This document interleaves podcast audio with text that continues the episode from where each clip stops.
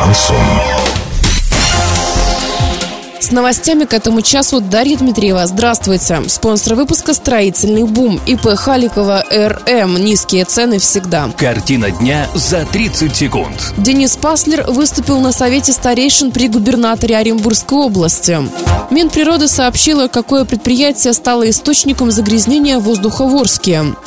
Подробнее обо всем. Подробнее обо всем. Денис Паслер выступил на совете старейшин при губернаторе Оренбургской области. Там обсуждались вопросы реализации 11 национальных и 52 региональных проектов. На их исполнение только в этом году из бюджетов всех уровней выделят более 16,5 миллиардов рублей. Со следующего года функции контроля за ремонтом будут возложены на специалистов Минстроя, а не на директоров школ или главврачей, не обладающих соответствующей компетенцией same. Министерство природы Оренбургской области сообщило, что источником загрязнения воздуха в Орске 26 августа стал Орский НПЗ. Такая информация содержится в ответе на редакционный вопрос. Концентрация сероводорода в тот день в разных точках города была превышена в один-два раза. Однако само предприятие свою причастность к превышению концентрации сероводорода в воздухе в тот день отрицает.